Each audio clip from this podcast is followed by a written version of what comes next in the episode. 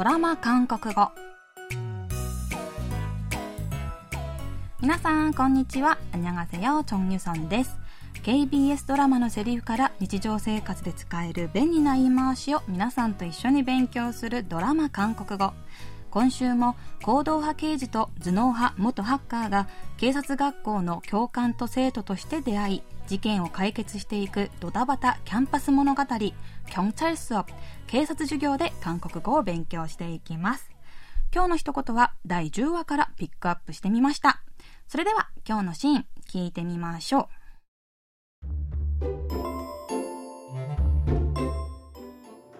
수사끝나면 학교로돌아오실거죠너하는거봐서임마 아, 왜 이렇게 튕기세요? 싫으면 튕기지도 않아 이 새끼야 아휴, 에?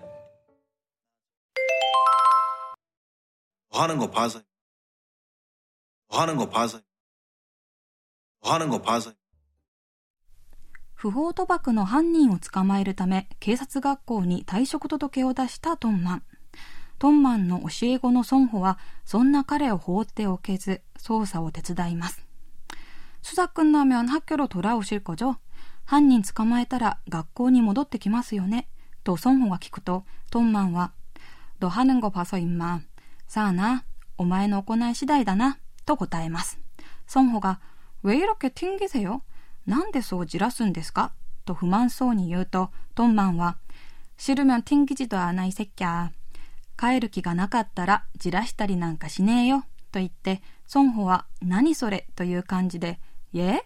え？ー、と言います。今日はこのシーンからハヌンゴパソあなたの行い次第を練習してみましょう。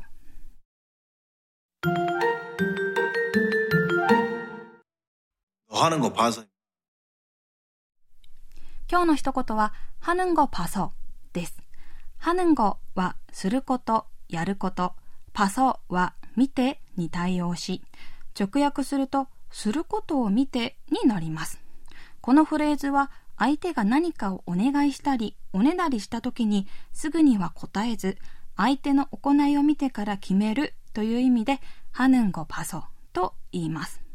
ドラマのシーンでは、警察学校に戻ってほしいという損保に、トンマンが、ドハヌンゴパソと言ってお前が言うことをよく聞いたら考えてやるというニュアンスでソンホをじらしていました今日のフレーズは日本語では一言でニュアンスを十分に活かすのが難しい韓国語なのではないかと思うのですが短くて覚えやすいですし日常でもよく使うのでぜひチェックしてくださいそれでは今日のフレーズ하는거봐서を練習してみましょう。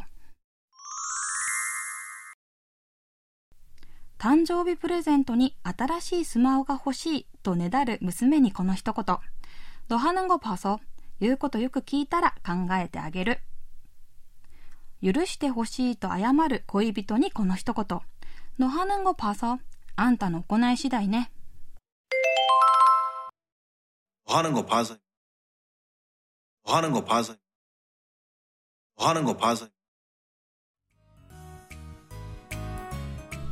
今日は相手に何かをお願いされた時相手の行いを見てから決めるという意味のフレーズ「ハヌンゴパソあなたの行い次第」を練習してみました。